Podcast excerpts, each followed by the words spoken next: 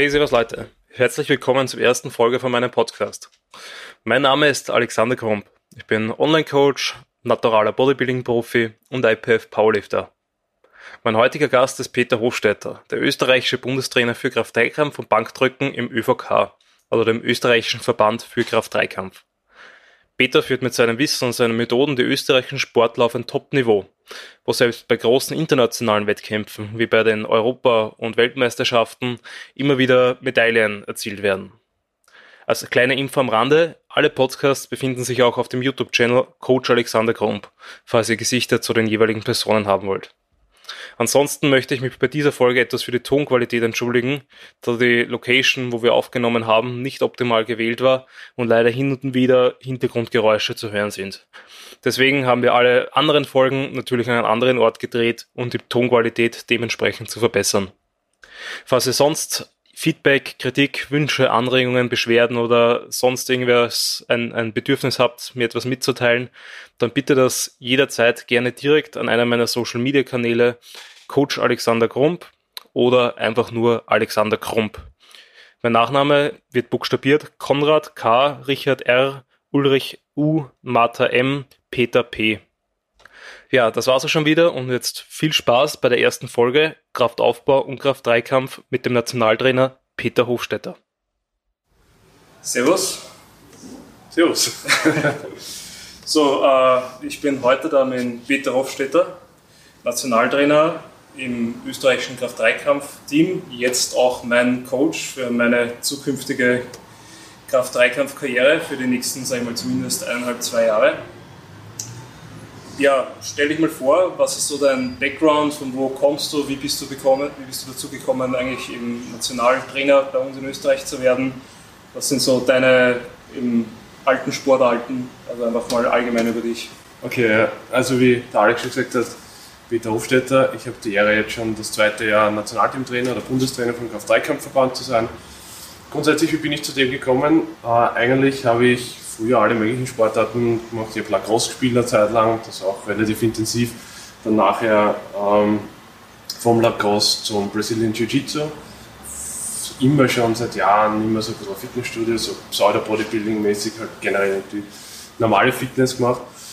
Und im Jiu-Jitsu war ich damals mit 88 Kilo, war meine Gewichtsklasse, also ist ein bisschen, ein bisschen her schon, war ich aber unter den Schwereren.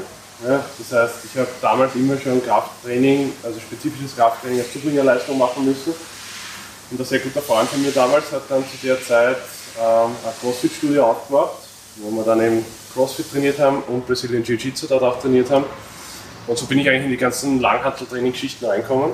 Ich war zu der Zeit noch hauptberuflich Berufssanitäter bei der Berufsrettung Wien eben und habe dann, war aber nebenbei immer schon Trainer, aber halt klassisch Personal Trainer, Durchschnittstraining halt.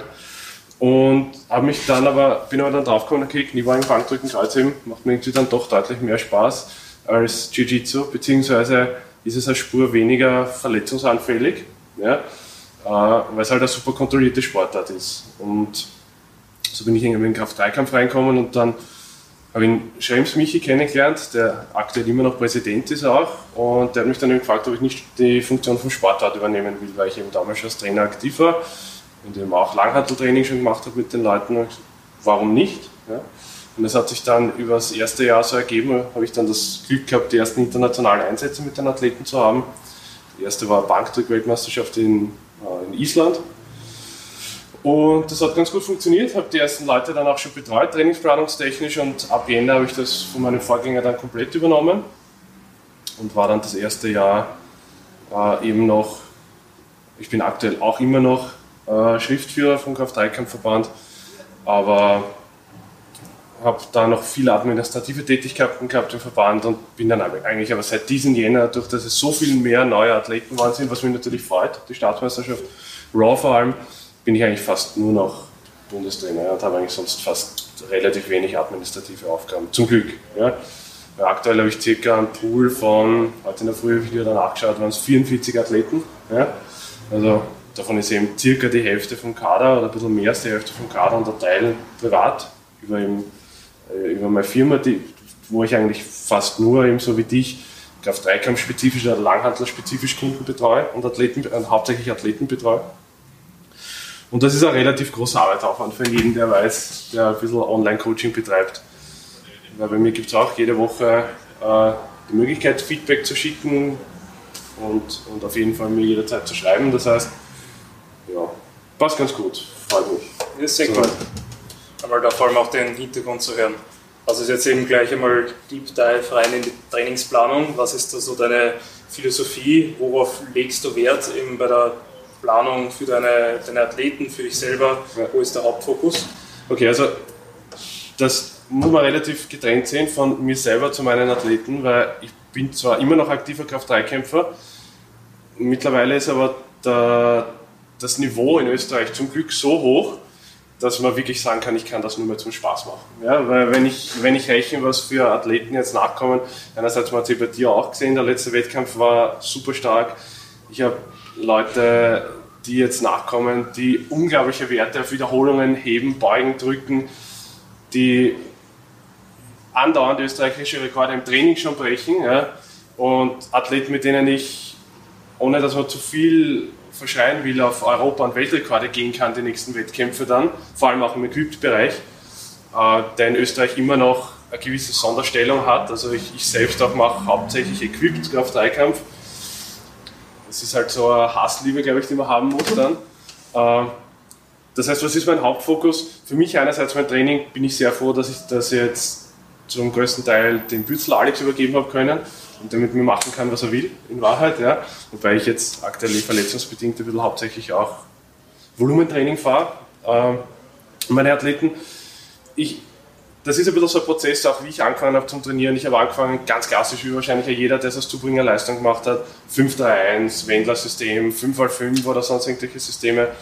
Und bin dann aber relativ bald auf die Schiene von Mike Tashier gekommen. Ähm, habe dann auch vor glaube ich, jetzt mittlerweile schon vier, fünf Jahren einen Plan vor ihm gehabt und nach einem zwölf Wochen Plan vor ihm trainiert und super Steigerungen gehabt.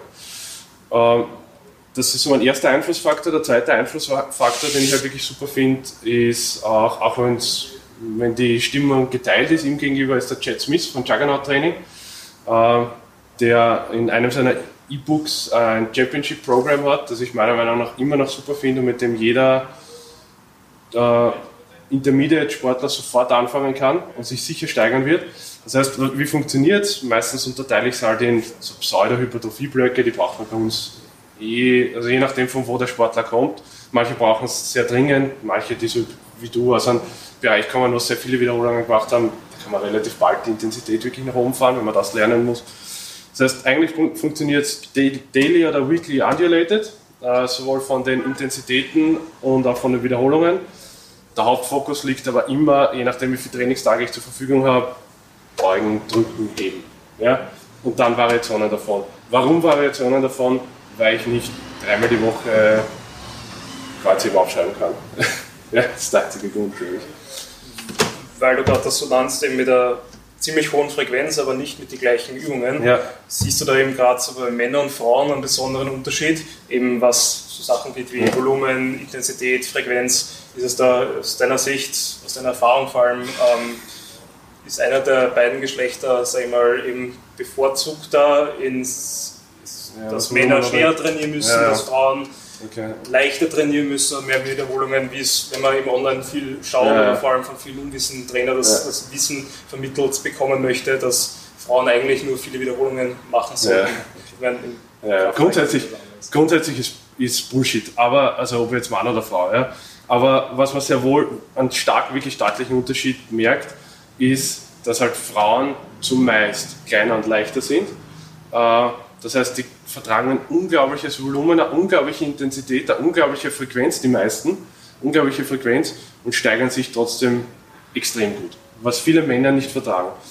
Also ich habe Frauen zum Beispiel, ich habe es versucht über das letzte Jahr, natürlich nicht, äh, nicht im Bösen, sie zu killen mit Volumen und Intensität, aber es ist unmöglich. Es kommt jedes Mal am Ende der Woche, ja, es war mir immer noch ein bisschen zu leicht, dann kannst du bitte noch mehr steigern oder sonst.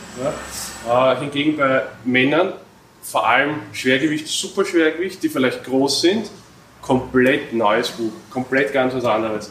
Also äh, ich sage mal so wie du oder so Athlet in deiner Größe und deiner Gewichtsklasse, so zwischen 80 und 95 Kilo, das ist so der Durchschnitt. Da kann man eigentlich relativ wenig falsch machen zu Beginn. Jetzt habe ich aber eben mit Anfang des Jahres relativ viele neue Athleten auch übernommen und unter anderem einen Athleten, der glaube ich, keine Ahnung, über zwei Meter groß ist, 140 Kilo hat und so lange Arme hat und das Glück hat, von Natur aus brutal stark zu sein. Ja?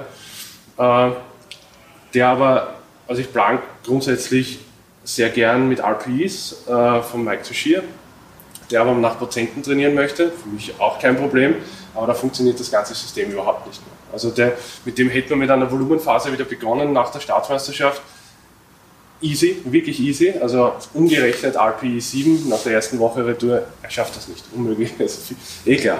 Viel zu lange Arme, viel zu langer Körper für den Sport eigentlich, aber ist halt stark. Ja? Das heißt, man muss, ich, ich würde jetzt nicht unbedingt sagen Männer und Frauen, ja, zum Teil auch, aber hauptsächlich Größe, Länge, Proportionen, Körpergewicht. Das ist ein großer Unterschied. Okay, sehr cool. Eben, wo siehst du dann, so sag ich mal, wenn du im Fitnesscenter rumschaust oder andere Coaches siehst, generell, man bekommt ja jetzt über Social Media und alles natürlich sehr viel mit, wie jeder ja. trainiert, eben welche Intensität, was sie vor dem Wettkampf machen, nach dem Wettkampf machen, eben in den unterschiedlichen Trainingsblöcken. Wo siehst du da bei den unterschiedlichen Gruppen jetzt am besten so ein bisschen drauf eingegangen, die häufigsten Fehler im Training, wenn man halt wirklich ja. in Richtung Kraft gehen möchte? Sprich, jetzt nicht nur breit gut aussehen möchte, ja. sondern halt wirklich auch Gewicht bewegen möchte. Ja. Ich glaube zwei Fehler und das ist aber phasenabhängig.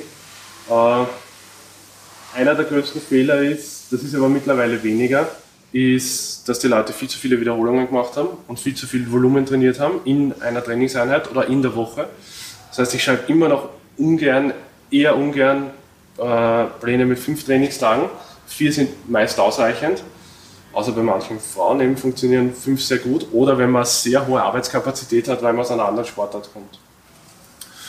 Und der zweite häufigste Fehler ist, dass die Leute zu schwer auf Wiederholungen trainieren. Nicht, dass die Leute zu schwer trainieren, das ist super, ja, sondern dass die Leute zu schwer mehrere Wiederholungen trainieren ja, und dann meistens einen Zyklus nicht überleben. Ja. Das ist aber im normalen Fitnessstudio weniger das Problem. Ich glaube, wir, wo wir alle da meistens im Gym da trainieren, ist ein bisschen, ist eine sehr eigene Atmosphäre ja, und eine sehr gute und produktive Atmosphäre, aber da passiert es, glaube ich, sehr leicht. Also äh, ein, ein, ein Ausdruck, der letztes Jahr geprägt worden ist, war der Taschenachter mit 8. Ja. Also was eigentlich, wenn man es dann nachher sich genau überlegt, eh passt, so wer trainiert. Aber wenn man einen Single at 8 aufschreibt, so wie es der Mike Toshier zum Beispiel das letzte Jahr oder die letzten zwei Jahre propagiert hat und so mittelschwere Single ist, damit man einen guten Verlauf sieht, super. Also es ist wirklich zur Leistungsbeurteilung perfekt. Jetzt vielleicht auch in Zukunft ein bisschen Velocity-Based unterstützt mit Geschwindigkeitsmessung, kann man alles machen.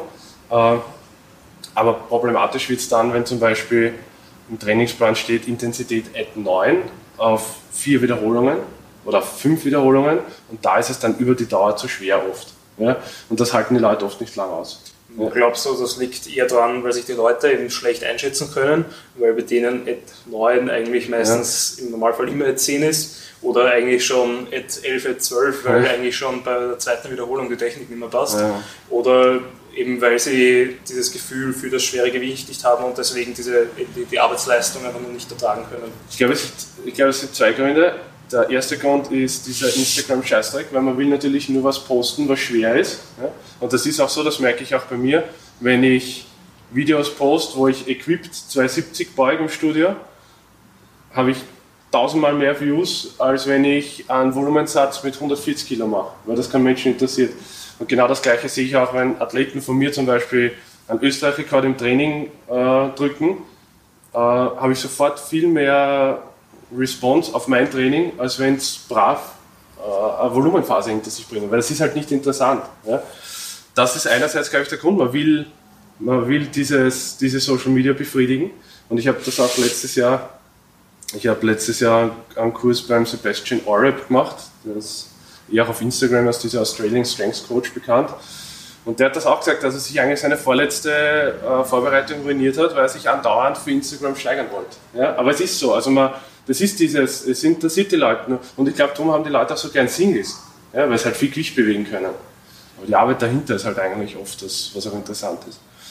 Also drum, es ist schwierig zu sagen, was machen die Leute falsch. Ja, ich glaube nicht unbedingt wirklich was. Ich glaube, sie machen es oft nicht lang genug auch. Ja, und konstant. Das ist, glaube ich, auch oft ein Problem. Das glaube ich eh, das merke ich vor allem bei mir selber jetzt auch, dem, durch den Bodybuilding-Wettkampf danach natürlich etwas alles lockerer wieder ja. angegangen ist, wieder das, das Leben und alles etwas genossen hat, dass ich jetzt eigentlich am meisten wieder so Richtung Adherence, Consistency zum Kämpfen habe, dass ich halt wirklich wieder mich an die Pläne halte. Meine, wenn ich sage, ich bin ungenau, bin ich immer noch sehr ja, genau, keine Frage, aber halt eben in so einem Ausmaß, dass ich selber mit mir zufrieden bin und eben, dass der, der Progress und die Fortschritte auch immer passen. Ich glaube, es ist generell auch, was du sagst, Adherence ist generell, das, das kriegst du wahrscheinlich noch mehr mit als ich, weil du die Leute diätmäßig coachst. Es ist ja bei mir genau das Gleiche. Jeder weiß, was er essen soll. Ja? Aber wenn er sich dann einen Coach nimmt, dann macht das auch. Ja? Oder warum zahlen die Leute für einen Ernährungsplan oder keine Ahnung was? Ja? Damit ihnen einer sagt, das sagt, was sie schon wissen. Aber damit sie es dann halt auch vielleicht wirklich machen. Ja? Und mit Training ist, glaube ich, auch so. Ja? Und viele Leute machen viel zu viel Dinge, die sie gar nicht müssten. Ja?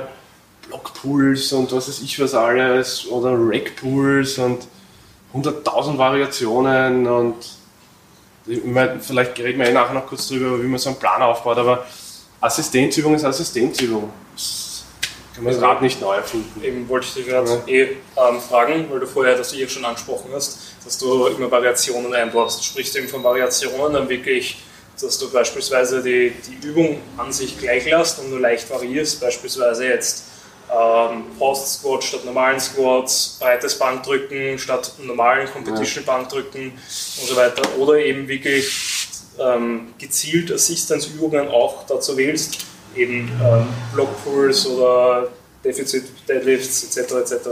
Oder beziehungsweise halt Sachen, die halt wirklich schon weiter weg sind von der Übung, wie leicht Überkopfdrücken statt Bankdrücken als, als Drückassistenzübung. Grundsätzlich hängt es davon ab, in welchem Zyklus sich derjenige befindet ja, und wie weit er vom Wettkampf weg ist. Aber mein Grundgedanke, wenn ich einen Plan schreibe, ist immer so. Ich habe fixe Bausteine, die sind einmal die Woche Kniebeugen, einmal die Woche Bankdrücken, einmal die Woche Kreuze in der Wettkampfvariante. Ja, Bankdrücken sogar vielleicht zweimal in der Wettkampfvariante, je nachdem, wie viele Trainingstage ich zur Verfügung habe.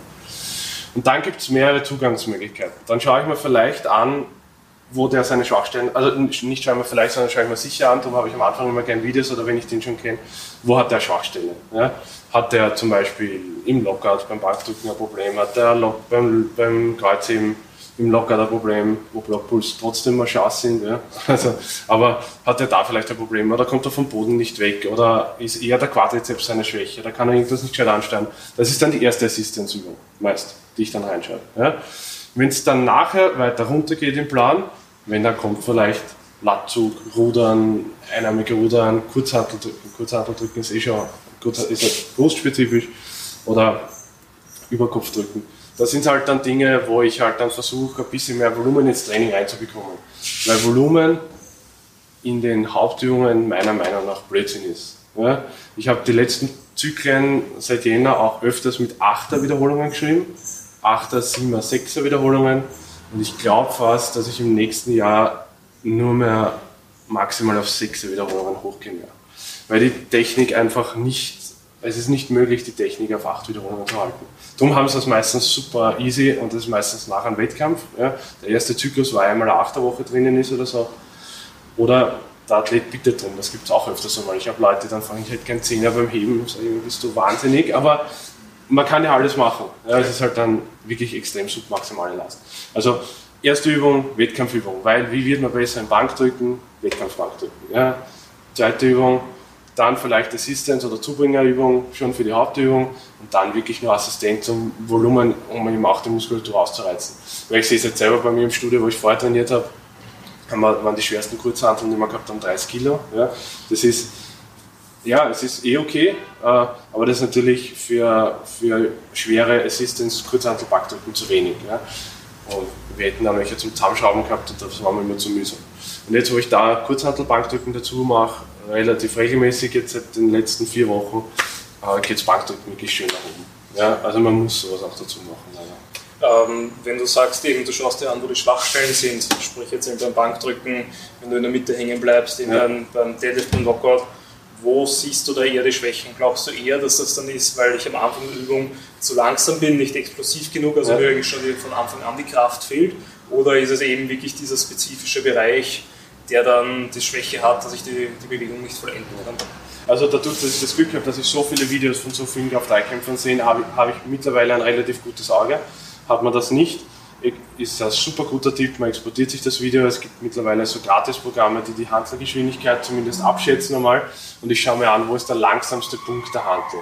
Das ist vielleicht der Sticking Point, aber das Problem ist, du musst ein paar Zentimeter drunter ansetzen und die, den Teil der Bewegung überladen. Ja? Zum Beispiel Lockout-Schwäche ab dem, ab der Höhe einfach ein paar Zentimeter weiter runtergehen und vielleicht Pin Presses machen, ja? oder keine Ahnung, oder in der Volumenphase, in der Volumenphase Bankdrücken gegen Bänder von mir aus. Ja? Eher in der Volumenphase gegen Bänder. Ja.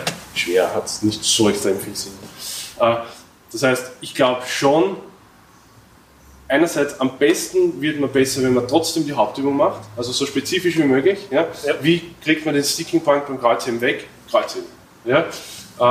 Aber dann hat man die Möglichkeit, weil ich eben nicht zweimal Wettkampfkreuzheben machen möchte, zum Beispiel, äh, die Woche, weil zweimal Wettkampfkreuzheben die Woche ist schon sehr fordernd fürs, fürs System und fürs Nervensystem. Für junge Athleten besser verkaufbar, für ältere relativ schwierig. Äh, das heißt, dann nehme ich mir halt dann zwei Sekunden pausiertes Kreuzheben rein oder ich nehme äh, rumänisches Kreuzheben rein, wo ich einfach von der Bewegung von Natur aus weniger Last nehmen kann. Oder, so in deinem Fall, du hast jetzt Defizitkreuzheben drinnen gehabt, mache ich halt Defizitkreuzheben. Das funktioniert extrem super, wenn jemand vom Boden ein bisschen Problem hat. Ja? Geht aber, ist halt immer schwierig, weil man muss halt die Startposition relativ gut einnehmen können. Ne? Das heißt, Defizit, Defizitkreuzheben super, Kreuzheben gegen Bänder, okay, zwei Sekunden passiert das Kreuzheben, direkt nach dem Wegheben super, weil ich kann wenig Last nehmen. Ja. Der Mike Teixeira geht sogar so weit, dass er dann oft wirklich extreme Variationen nimmt, wie Stiff Leg, Sumo, Deadlifts, Post oder sonst irgendwas, was du 100 Kilo bewegen kannst. Ja, warum? Weil es ist Kreuzheben, aber du kannst halt extrem wenig Last bewegen. Äh, das finde ich nicht so extrem gut, aber das ist, das ist, das finde ich sinnvoll, sowas auch zu machen. Blockpools sind immer ein Blödsinn, meiner Meinung nach. Ja? Weil man nie in die Position dort kommt, weil meistens, wenn man dort verkackt, auf gut Deutsch gesagt, ist die Position falsch und schlecht. Das heißt, nur weil ich 300 Kilo vom Block heben kann, werde ich es trotzdem vom Boden nie heben können. Weil du jetzt immer wieder eben das Volumen angesprochen hast, sprich Volumenphase, Volumentraining ja. und so weiter. Äh, was für einen Stellenwert siehst du eben im, im sag ich mal, in einem hochvoluminösen Training in Bezug auf Krafttraining? Ja. Also eben, sagst du wichtig, nicht wichtig, für eine bestimmte Gruppe wichtig und eben falls für eine bestimmte Gruppe, für wem würde, also für wen planst du das primär und wem würdest du empf äh, sowas empfehlen, dass sie halt eben sagen, sie gehen jetzt einmal einen Schritt zurück eben von der Spezialisierung, von der Spezi äh, dass sie ähm, eben nicht mehr ganz in so einem sag ich mal, ein bis fünf Rap-Bereich arbeiten, wirklich sehr nahe, mit einer sehr hohen Intensität, nahe am, am, Wettkampf, sondern eben mal sagen, sie legen einen drei, sechs Monate Volumensblock ein, um Muskelmasse aufzubauen, Kraft aufzubauen, die Bewegung zu verinnerlichen, was auch immer. Äh, für einen Kraft-3-Kämpfer an drei bis sechs Monatsplan sicher nie, ja, weil das viel zu lang ohne spezifische Wettkampfübung ist. Äh, Wann macht er Hypertrophie ist für jeden sinnvoll, weil mehr Muskelmasse immer mehr Kraft bedeutet, auf kurz oder lang. Für wen ist es nicht sinnvoll? Für jemanden, der zum Beispiel in der 83 Kilo Gewichtsklasse startet, dort auch sehr gut kompetitiv zurechtkommt und in der Offseason eh schon 85 Kilo hat. Ja. Was wird bei dem passieren? Der wird vielleicht in der Volumensphase ein bisschen Muskulatur aufbauen, die er sowieso wieder verlieren muss dann für den Wettkampf. Ja. Das heißt, wenn sein Ziel ist, nicht eine Gewichtsklasse nach oben zu gehen, ja, was oft Sinn macht, oft ist man einfach als Mann in der 83er oder als Frau in der 57er zum Beispiel, man passt dort manchmal einfach gut rein. Äh, dann macht ein Hypertrophie-Block relativ wenig, relativ wenig Sinn für Bänder, Kapseln, Sehnen super, aber dann ist mein primäres Ziel nicht Muskulatur aufzubauen, sondern ein längerer Deload vielleicht. Ja? Mit vielleicht Singles, Doubles, at 8, at 7 oder sonst irgendwas, dass ich die Bewegung nicht verliere und mache dann Bodybuilding ist Gesundheitstraining in Wahrheit. Ja, ist super wichtig. Ja, warum machen es wir oft auch so gern oder machen, machen es manche so gern, wenn sie vom Wettkampf weggehen? Weil es gut tut, meistens. Ja. Damit meine ich jetzt nicht Wettkampf-Bodybuilding, so wie es im Studio da oft betrieben wird, wo jeder Satz bis zum Muskelversagen geht oder die, die höchste Intensität gefahren wird. Das muss nicht unbedingt sein bei uns. Äh, aber Auszeit ist gut, aber trotzdem, ich will trotzdem immer wieder mal die Wettkampfübungen drinnen haben. Weil Kniebeugen, Bankdrücken, Kreuzheben in dem schweren Bereich ist eine technische Fähigkeit. Ja. Und du weißt das selber, wenn du, nicht, wenn du eine Woche nicht Knie beugst, ist deine Kniebeuge schlechter. Ja? Wenn du eine Woche nicht Kreuzhebst, ist dein Kreuzheben schlechter. Bankdrücken sowieso. Ja? Es gibt Leute, die müssen, ich auch zu denen, wenn ich nicht viermal die Woche Bankdrücke, wäre ich schlechter. Und ich bin schon schlecht. Ja? Also es ist immer, äh, oder mit der Lara habe ich auch schon öfters gesprochen, ich muss auch viermal die Woche Bankdrücken. Das heißt, es ist eine technische Fähigkeit. Natürlich, Volumen kann ich mal holen dann über, eher über Assistenzübungen, ja? meiner Meinung nach. Okay. Das heißt, für die Hypertrophie macht von jedem Sinn, aber außer man ist am Gewichtslimit schon. Muss man sich überlegen. Was würdest du Anfängern, die entweder wirklich, sag mal, als Motivation sehen, jetzt ins Fitnesscenter zu gehen, um stark zu werden, weil ihr Cousin macht Kraft-3-Kampf, die sind davon inspiriert, haben bei dem Kraft-3-Kampf-Wettkampf zugesehen und wollen nun auch steigen, also einsteigen, also wirklich Newbies mhm. im Fitnesssport, was würdest du denen empfehlen? Vielleicht, wenn du Programming machen würdest, was würdest du denen einen Plan schreiben? Wie würdest du da mal vorgehen? Ähm, beziehungsweise, was wahrscheinlich realistischer ist, Leute, die so, sag ich mal, ein, zwei Jahre jetzt im Fitnesscenter verbringen, eben sehen, dass da manche Leute in ihrer Umgebung Tonnen an Gewicht bewegen und deswegen selber eben auch in den Kraft-3-Kampf gehen möchten welche, eben, du hast vorher schon so ein paar klassische Programme, äh, 531, mhm. 505 angesprochen.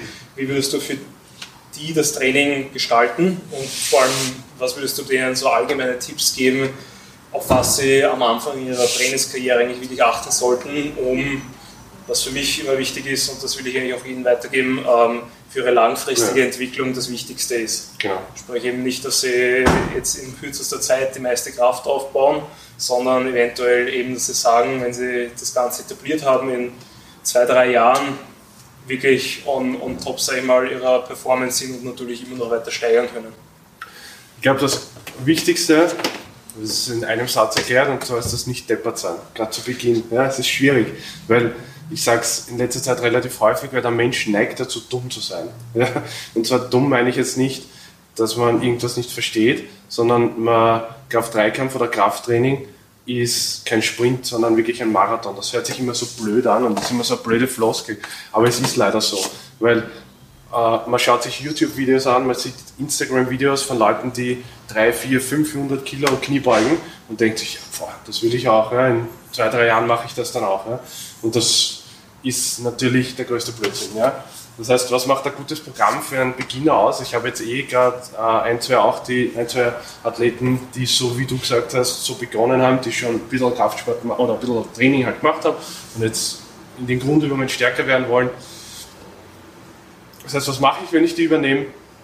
Die kriegen einmal ganz offen und ehrlich einen relativ Standardplan, der eher volumenorientiert ist, weil ich viele Wiederholungen von ihnen sehe dann. Ja? Das heißt, ich sehe einmal, wo sind circa seine Schwachstellen dann und wo kann es hingehen. Das heißt, ist aber für den wahrscheinlich immer noch weniger, als er sonst gewohnt ist. Das sind 8er Sätze, 6er Sätze, äh, 5er, 7er Sätze vielleicht. Ja. Äh, mit ganz einfachen Variationen, wie meistens fahrt man relativ gut mit 2 Sekunden passierten Kniebeugen oder 2 Sekunden passiertes Kreuzheben, weil die Leute die Technik halten müssen. Das heißt, das ist das Wichtigste für einen Anfänger, Technik ja, dass die Technik so gut wie möglich oder so optimal wie möglich ist, weil du dich langfristig immer limitierst. Ja. Gutes Beispiel ist ein super guter Freund von mir, aber der Alex im, im Studio, der, äh, der Pützl Alex, hat halt einfach Probleme in der Tiefkniebeuge, mit, von seiner Hüfte bedingt. Das heißt, der Mensch hätte Kraft meiner Meinung nach für wahrscheinlich 400 Kilo Raw Kniebeugen. Ja. Aber er wird halt technisch limitiert durch seine Mobilität. Ja. Mobilität im Sinne von, ich glaube nicht, dass das so extrem viel besser wird. Weil das, seine Hüfte ist halt so. Ja. Es ist nicht immer jeder für äh, Gewichtheber Tiefkniebeuge gebaut. Ja. Das heißt, wenn jemand anfängt, Technik so gut wie möglich lernen, nehmt euch einen Coach, nehmt euch einen Trainer. Der muss nicht unbedingt der Kraft-3-Kampf-Nationalteam-Trainer sein, aber der muss wissen, wie Kniebeuge, Bankdrücken und Kreuzheben geht. Ja. Was, weil ich auch in Trainerausbildung und Unterricht wahrscheinlich 10% der fertigen Trainer wissen. Ja. Nicht die, die da den Kurs gemacht haben bei, im Gym, bei Intelligent Strengths, weil da das natürlich ein essentieller Teil ist. Äh, aber ich merke es bei vielen Grundausbildungen, in anderen äh, oder in diversen Ausbildungsinstituten, auch staatlichen, ist es halt einfach kein Thema, Knie zu beugen, ja, weil es immer noch schlecht ist für die Knie oder keine Ahnung, ja, oder Kreuzheben ruiniert man sich das Kreuz. Ja. Das heißt, irgendjemanden nehmen und drüber schauen lassen. Ja. Programme, was du gesagt hast, ist relativ wurscht, was man am Anfang macht. 5.3.1 ist nicht schlecht, wobei 5.3.1 als Grundsystem relativ wenig Volumen hat, da muss man halt was dazu machen. Gibt es ja auch Assistenzen, Boring, Peak oder was weiß ich was alles. Ne? Genau. Äh, aber da muss man immer sehen, das 5.3.1-System vom Wendler war nie ein Kraft-Dreikampf-Plan oder System. Das war immer Zubringerleistung für Mannschaftssportarten oder was in die Richtung. Ne? 5x5, was weiß ich, Texas Method, 100.000 Sachen, alles nicht schlecht. Ja? Aber Technik perfektionieren und dann das Gewicht dazu. Das Gewicht kommt mit der Zeit. Ja, das, und, das schwierig, und das wird dir immer in deiner Karriere begegnen. Äh, und es wird dir auch begegnen, wenn du deinen nächsten Wettkampf hast und wieder neue PRs hast und alles super stark ist und du kommst dann wieder in einen neuen Zyklus rein.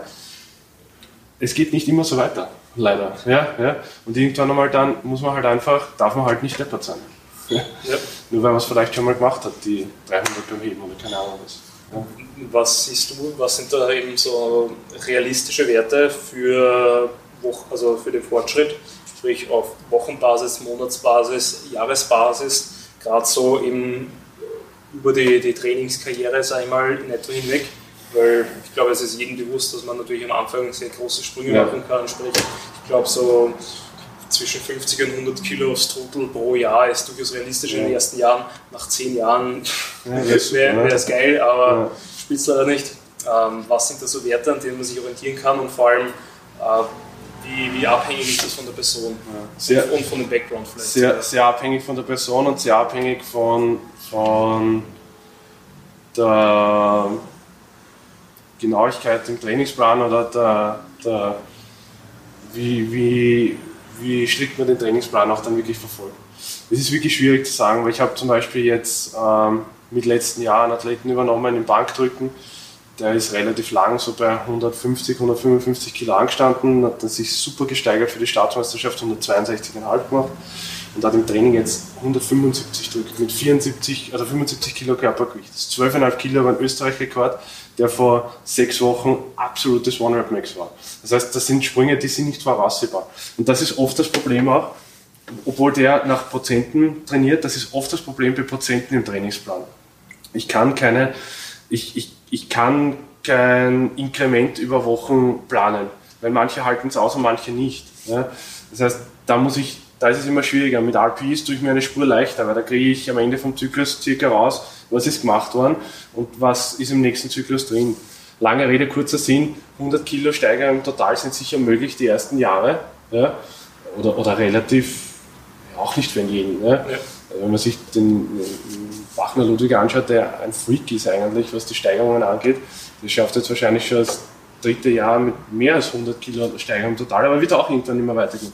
Weil man kommt dann zu einem kritischen Punkt, wo halt ein Körpergewicht zu bewegtem Gewicht irgendwann interessant wird. Ja? Wenn jemand so wie er um die 100 Kilo hat und dann so 250, 260 oder noch mehr Kilo beugt, dann ist irgendwann einmal Sense. Ja? Also weil dann sind die Schritte so groß. Ja?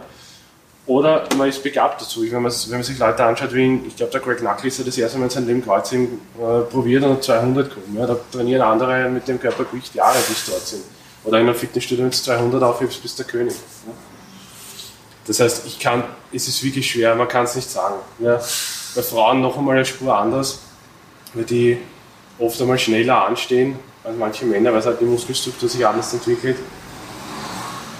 Es ist wirklich schwierig, es ist extrem schwierig. Was ist deine Vorgehensübung, eben wenn man merkt, dass man ein Plateau erreicht hat? Ja. Dass man, also wie gehst du mit deinen Athleten oder bei dir um, um dieses Plateau dann zu überwinden und dann eben wieder Progress zu machen? Welche Variablen änderst du dann? Oder? Schwierig. Äh, Im Optimalfall nicht, im Optimalfall nichts und es schaut aber im Trainingsplan trotzdem anders aus. Ja? Also es ist ja, weil ich gesagt habe, ich plan Daily Unrelated oder Weekly Unrelated, ist ja in Wahrheit, ob ich jetzt, sind wir ehrlich, ob ich 4x6 mache, 4x5, 3x4, ist fast wurscht eigentlich. Ja? Aber es, es, sind halt dann 10% Schritte. Das heißt, ich versuche so ein bisschen vielleicht den Athleten ähm, zu überlisten. Ja. Oder andererseits, bei mir zum Beispiel hat es auch ganz gut funktioniert. Ich habe vorher in einer Studie trainiert, super gute Freund von mir, alles perfekt, wirklich jederzeit dort trainieren. Und ich habe da angefangen zu trainieren und der Tapetenwechsel allein macht schon was aus. Ja? Äh, und ein großer Punkt im Kraft-3-Kampf ist mit Sicherheit die mentale Komponente. Weil jeder weiß, wie mittlerweile wie 200 oder wie 250 oder noch besseres Beispiel, jeder weiß, wie 175er, jeder weiß, wie 225 oder jeder weiß, wie 275 Kilo auf der Stange ausschauen im Wettkampf. Ja? Und äh, man darf sich da nicht äh, mental blockieren. Ja? Gutes Beispiel, weil ich mittlerweile auch ganz gut kenne und viel Kontakt habe mit ihm, ist der Brunner René. Der hat die ersten Jahre, die stärkste Kniebeuger in Österreich, hat die ersten Jahre nie einen Versager gehabt im Training und hat auch, da war der Drittversuch im Wettkampf nie One-Rep-Max eigentlich. Ja? Und der hat das gemacht, was ihm seine Betreuer gesagt haben. Er hat super Betreuer und hat gesagt, ja, geh drauf und mach das. Und es geht. Ja? Das heißt, man limitiert sich oft selber. Okay, was ist dann eben dann deine Philosophie für dich selber und für deine Athleten im Wettkampf? Wann ist der Wettkampf erfolgreich? Was für Ziele gehst du beim Wettkampf ein? Beziehungsweise eventuell nochmal allgemein darauf eingehen, wie viele Wettkämpfe pro Jahr würdest du empfehlen? Wie viele planst du? Äh, das Wichtigste im Wettkampf ist, auch das hört sich ziemlich platt an, aber ist einfach so, dass sich der mal nicht wehtut. Ja? Weil es ist ein, ja, das ist ein Wettkampf. Ja? Und oft ist es entweder Landesmeisterschaft oder Staatsmeisterschaft oder was weiß ich was, kriegt kein Hand danach. Ja? Vor allem bei denen, die im Kader sind. Äh, ein Wettkampf ist dann erfolgreich, ich setze mir für jeden Wettkampf Ziele schon, was ich mit dem Athleten erreichen möchte. Weil im Optimalfall natürlich immer eine Steigerung, entweder in einer Disziplin oder im Optimalfall im Total. Das ist natürlich irgendwann einmal schwierig, wenn ich Athleten vor Ort betreue, wie zum Beispiel Über Alex, der echt einer der Top-Kraft-Kämpfer in Österreich ist, equipped, wenn nicht sogar überhaupt aktuell der Beste oder wahrscheinlich aktuell der Beste. Äh, der kann nicht zu jedem Wettkampf hingehen und sagen, ich steige mich jetzt um 10 Kilo oder um 15 Kilo oder sonst irgendwas. Equipped ist noch einmal die Spanne halt manchmal größer. Erfolgreich ist dann, wenn sich der nicht wehtan hat, wenn sich der steigert oder das, das Mindestziel erreicht ist. Ja. Mindestziel ist mit fast allen Athleten mittlerweile Österreich-Rekord, ja, weil die Leute explodieren. Ja. Es ist einfach so. Auf jeden Fall ein persönlicher Rekord. Äh, funktioniert fast immer, zum Glück jetzt aktuell noch in der Phase. Und wie viele Wettkämpfe? Abhängig davon, wie alt er ist und was der alles macht. Ich finde vier Wettkämpfe im Jahr schon sehr viel, weil wenn man sich ausrechnet, dass eine durchschnittliche Vorbereitung zwölf Wochen dauert, ist das Jahr vorbei dann mit vier Wettkämpfen. Das heißt, gut wären zwei Kraft-3-Kämpfe und ein, zwei Bankdrück-Wettkämpfe kann man auf jeden Fall ohne Probleme dazu machen. Aber wenn ich zum Beispiel Kaderathleten und Athletinnen habe, die im international starten, EM, WM, dann sind das die Hauptwettkämpfe für mich. Und ich sage es auch ganz offen und ehrlich, mir ist es zum Teil sogar fast egal, was die bei der EM oder WM machen, fast egal, äh, weil mit denen, die wirklich gut sind, plant man in vier Jahresabständen. Ja, weil wir sind bei den World Games, also Powerlifting ist bei den World Games immer noch equipped. Und mein Traum ist immer noch, in vier Jahren jemanden bei den World Games zu haben. Das hat Österreich, ich weiß nicht, ob überhaupt schon einmal gehabt und wenn, ist ewig her. Ja? Und wir haben das Potenzial mittlerweile in Österreich. Und das heißt, der Brand, das heißt, mir ist es egal, ob zum Beispiel eine Juniorenathletin bei der ÖEM so und so viele Rekorde aufstellt. Das ist das Ziel, das ist der Vorbereitungswettkampf für die Europameisterschaft. Die Europameisterschaft ist die Vorbereitung für die Weltmeisterschaft. Ja? Äh, natürlich will ja jeder Medaillen haben, wenn EM und WM ist. Ja? Aber ähm, wen interessiert es, ob man steirischer oder niederösterreichischer Landesmeister geworden ist, wenn man auf dem Niveau ist? Keinen Menschen. Keinen Menschen. Was würdest du dann eben Leute, die jetzt einmal ihren ersten Wettkampf planen, sprich eben Landesmeister werden? ähm, eben, ähm, wie, worauf sollen die sich beim Wettkampf fokussieren? Was sollen die eben gewichtsmäßig so circa anpeilen? Was ist das Wichtigste, was sie von dem Wettkampf mitnehmen? Und eben jetzt auch planungstechnisch, sollen die überhaupt eben so langfristig schon planen? Sprich eben, wenn jemand ein Jahr trainiert, ist das natürlich für den wahrscheinlich unvorstellbar, dass sie jetzt fünf Jahre lang ja. in die Zukunft planen, eben also ohne Coach, der das für sie macht und in, in was für einen Horizont soll, ähm, im Horizont sollen wir, denken, sollen wir da denken? Ich meine, das ist jetzt wieder ein bisschen vor der vorherigen Frage, wie viel kann man sich steigern, ja, ja, wie viele na, Wettkämpfe soll man machen, aber so ein bisschen deine, deine Meinung und dein... Erster Wettkampf, im Optimalfall neun gültige Versuche von, von also neun von neun gültig. Äh, und im Optimalfall vielleicht sogar halt so erwischt, dass, das grad, dass der Drittversuch überall schwer war und gerade noch schaffbar. Ähm, den Opener für euren ersten Wettkampf so leicht wie möglich wählen, dass der auf jeden Fall funktioniert. Und gerade am Anfang hat man, auch bei uns gibt es ein paar Regeln, die sind nicht irgendwie deppert anreißen nur. Das heißt, auch da muss man ein paar Dinge beachten. Opener wirklich leicht wählen, Zweitversuch soll anstrengend sein und Drittversuch dann sollte auch beim ersten Wettkampf immer noch gehen. Der Drittversuch ist dann bei fortgeschrittenen Athleten das, was ein bisschen riskanter ist in Wahrheit. Raw. Equipped ist wieder was anderes. Equipped ist der Opener, das mit dem es auf Tiefe kommt oder das mit dem es zur Brust kommst. das ist ja oft vergleichbar mit dem One Mix. Ja. Aber das, das für, einen, für einen Anfänger wirklich leicht anfangen, wirklich Spaß haben im ersten Wettkampf. Es interessiert dich, es interessiert niemanden in drei, vier, fünf Jahren, welchen Platz du bei deiner ersten Landesmeisterschaft gemacht hast. Natürlich, wenn am Ende der Planung rausschaut beim Kreuzheben, dann, dass vielleicht eine Medaille rausschaut, super, dann draufgehen. Also ich würde nie, neun, ich würde nie auf 9 von 9 gehen, wenn ich nicht eine Medaillenchance, also wenn ich eine Medaillenchance habe, dann ist immer die Medaillenchance wichtiger. Ja? Aber gerade so für mich, also ich sage, Powerlifting-Coach oder Kraft-3-Kampf-Coach ist jetzt nicht nur irgendwie einen Plan aufschreiben und dort dann wen ins Knack oder Knie bandagieren.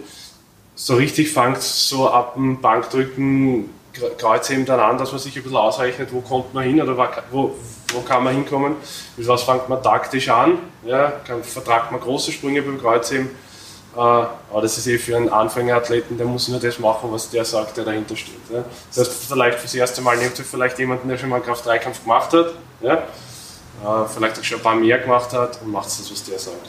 Ja? Sprich, gerade eben auch für die ersten Wettkämpfe unbedingt super. empfehlen, dass da jemand dahinter ist, der vielleicht die Versuchsauswahl für jemanden macht, der eben als, als seelischer Beistand doch dabei genau, ist, weil ist man ist ja doch in, in einem Ausnahmezustand, eben auch ähnlich wie. Man ist fertig. Ich bin jedes Mal fertig. Mich betreut öfters einmal meine Frau bei Wettkämpfen, was witzig ist. Aber ich brauche jetzt, ich bandagiere mich vielleicht selber oder sonst irgendwas, da braucht man das Leibwald wieder runterziehen, aber man braucht jemanden, der irgendwie in der Nähe ist. Und wenn es nur das ist, dass er dein Zeug von A nach B tragt ja? oder deine Handgelenksbandagen haltet von Versuch zu Versuch. Äh, Kraft-3-Kampf muss man eh immer einen Verein, in einem Verein machen in Österreich. Und da gibt es immer ein, zwei, wie du richtig sagst. Nämlich den, der als seelischer Beistand fungiert. Ja, das ist wichtig. So, ähm, durch dass du ja schon sehr viel Erfahrung hast und eben auch aktuell natürlich sehr, sehr viele Athleten, welche Eigenschaften, Charakterzüge siehst du da vor allem gerade bei den erfolgreichen Athleten, die wichtig sind, dass halt einerseits die Leute selber natürlich mit sich zufrieden sind, was glaube ich sehr, sehr wichtig ist und sehr unterschätzt wird, weil das ist ja eigentlich, warum wir das, das machen, aus dem Spaß aus dem Ganzen, aus der Leidenschaft und nicht sekundär eigentlich aus den, den wettbewerbsorientierten Sinn, dass ich Rekorde breche und so weiter. Da bin, nehme ich mich nicht aus. Ich bin auch eigentlich viel zu sehr fokussiert auf sowas, anstatt dass ich wirklich mir denke, hey cool, ich habe da jetzt wieder 50 Kilo auf meinen Total ja. draufgepackt. Was sind da so, so Eigenschaften, Charakterzüge, Gewohnheiten von erfolgreicheren Athleten? Sind das so banale Sachen wie die haben eben einerseits wahrscheinlich vielleicht einfach nur die Genetik dazu, haben, sind das Leute, die halt dann wirklich sehr genau sind, sprich sich ans Programming halten, vielleicht auch noch mit der Ernährung viel arbeiten, oder sind das halt eben Leute, die einfach nur Spaß an dem Ganzen haben und ähm, eigentlich eben der, der ganze Prozess im Vordergrund ist, die das genießen und eben weil dieser, dieser Genuss, der Spaß an alles dabei ist, deswegen so erfolgreich sind, wie sie, da, äh, wie sie zurzeit sind. Glaube, es ist eine Kombination. Kraft-3-Kämpfer und vor allem im speziellen Bankdrücken also Bankdrücke, sind oft mental nicht einfach, ja? äh, sind oft zu stark, körperlich zu stark für ihre mentale Stärke. Ja? Ähm, aber was sich durchzieht durch alle stärksten Kraft-3-Kämpfer ist einerseits, einerseits ist es wirklich Genetik. Das ist leider so. Es, Genetik ist, dominiert unseren Sport relativ stark, vor allem wenn zu Übungen wie Kniebeugen, Bankdrücken und Kreuzheben eben angeht, wo Hebelverhältnisse entscheidend sind. Aber zusätzlich alle, die ja super Genetik haben und sehr stark sind, sind extrem harte Arbeiter. Ja, verbringen viele Stunden unter der Hand. Und es ist gerade zu Beginn nicht wichtig, ob du ein, ein, ein, einen super gut durchperiodisierten Trainingsplan hast, sondern dass du mindestens zwischen drei und fünf Mal die Woche ins Studio gehst und deine Grundübungen machst. Ja? Das, und das haben alle, die, die jetzt stark sind, gemacht. in irgendeiner Art und Weise. Zusätzlich gibt es natürlich Ausnahmetalente, wie zum Beispiel jetzt aktuelles Beispiel, der Hofer René ist ein extrem starker Kreuzheber. Ja, den sein Kreuzheben ist deutlich stärker als die anderen Disziplinen, die er hat. Was aber trotzdem nicht heißt, dass der nicht extrem hart arbeitet, weil er hat sich beim Kniebeugen extrem gesteigert jetzt, auch technisch umgestellt. Er hat sich beim Bankdrücken gut gesteigert und das ist nur Arbeit. Kreuzheben ist auch viel Arbeit, aber war bei ihm, ist bei ihm viel Genetik, weil er einfach ein guter Heber ist. Ja. Aber gute Genetik und nicht trainieren hilft er trotzdem nichts. Andererseits relativ schlechte Genetik oder schlechte Hebelverhältnisse und viel trainieren wird dich trotzdem nicht dorthin bringen, wo derjenige ist. Aber es muss immer eine Kombination aus beiden sein. Bankdrücken ganz speziell. Wenn du nicht ein guter Bankdrücker vor, vor Anfang an bist, wirst du wahrscheinlich nie ein extrem guter Bankdrücker werden. Ja? Ist leider so. Es gibt Leute, die halt einfach beim ersten Mal trainieren einen 100er drücken oder noch mehr. Und es gibt Leute, die, der Valentin, ich meine, schaut einen Valentin an, das ist unglaublich, wie der Mensch ausschaut. Und letztens hat er mal gesagt, der hat ein paar Trainingsjahre braucht, dass er einen 100 auf Wiederholungen drückt hat. Überhaupt. Ja? Glaubst du nicht, wenn du die Menschen anschaust. Ja? So ein Trizeps. Ja. Aber, aber es ist halt einfach so. Ja? Ja, bin ich auch ganz deiner Meinung. Ich meine, wenn, auch wenn die Genetik jetzt nicht da ist, hat man immer noch ein gewisses Potenzial, was man ausschätzen kann und darauf sollte man eigentlich hinarbeiten.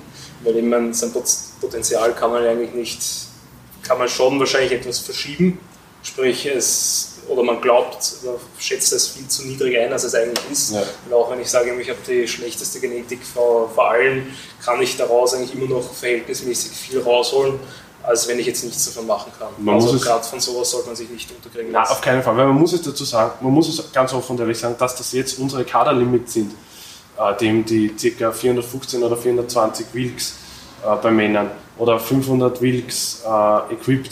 Das ist alles was, was, das ist was, was jeder Mensch mit harter Arbeit erreichen kann, über Jahre. Es geht nicht von heute auf morgen, das geht nicht in drei Jahren vielleicht oder nicht in vier Jahren, bei manchen geht es in zwei Jahren. Ja? Aber das ist was, was jeder erreichen kann. Das ist nicht utopisch. Ich habe letztens erst mit jemandem aus Irland gesprochen.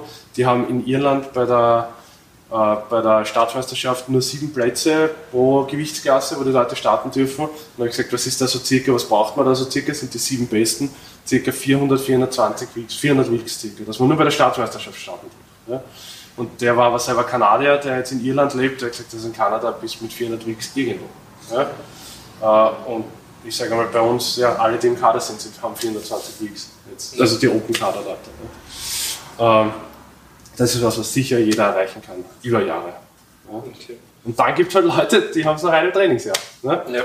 Der kommt dann ins Studio und drückt 300 auf 5 Wiederholungen ja, und weiß gar nicht warum. Ne? Aber das ist eben im, im jeden Sport so.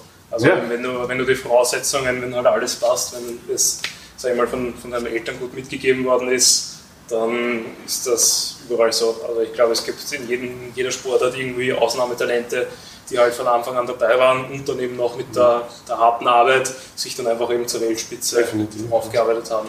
Weil eben ohne Arbeit läuft es halt nicht. Definitiv. So, das war es eigentlich eh schon im Großen und Ganzen von mir. Vielen, vielen Dank für deine Zeit. Danke. Wo findet man dich noch? Also, falls sich Leute interessieren, online-mäßig, ja. können sie dich erreichen, wo können sie dich und deine Arbeit verfolgen? Sehr gerne. Also, ich bin videomäßig am aktivsten, glaube ich, auf Instagram unter The Barbell Program oder auch eben auf www.thebarbellprogram.com.